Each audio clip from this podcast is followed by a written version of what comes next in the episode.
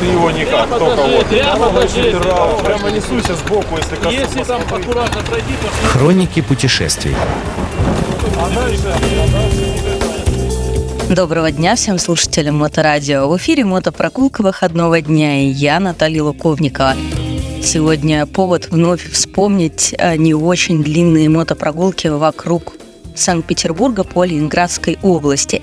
И немного далее в Волхово, Старой Ладоги и Новой Ладоги в городе Сясь-Строй можно найти жемчужину местного города, дом купца Каялина, который в разное время, как водится, был школой, больницей и санаторием.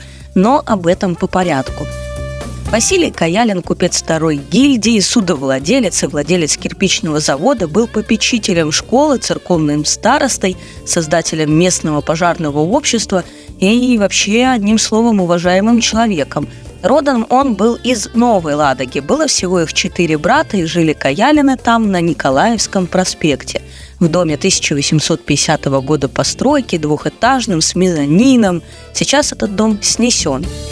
О кирпичном заводе купца, что располагался в деревне, которая сейчас носит название «Новая деревня», слава распространялась на всю округу, а о его благотворительных делах знали по всей губернии. На свои средства он построил каменную школу, причем строительство школы не прекращалось и в годы революции. Лишь второй этаж решили строить из дерева.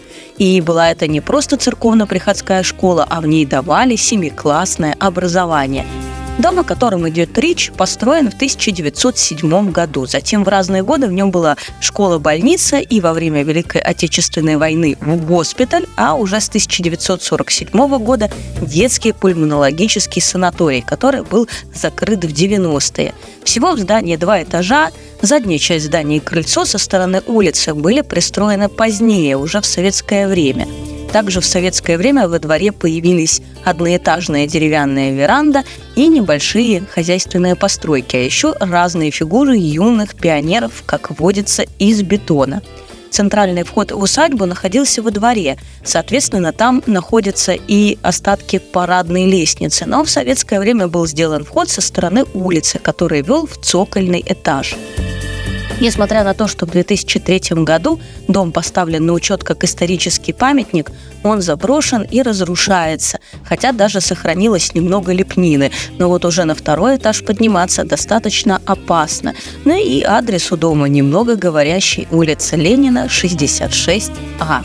А еще недалеко, на левом берегу реки Сясь, найдены остатки стоянки раннего металла, поэтому можно поехать и заодно поискать их тоже, если вы соберетесь в эту мотопрогулку. Ну а с вами была я, Наталья Луковникова и мотопрогулка выходного дня. До новых встреч на Мото Радио. Всем пока. Хроники путешествий.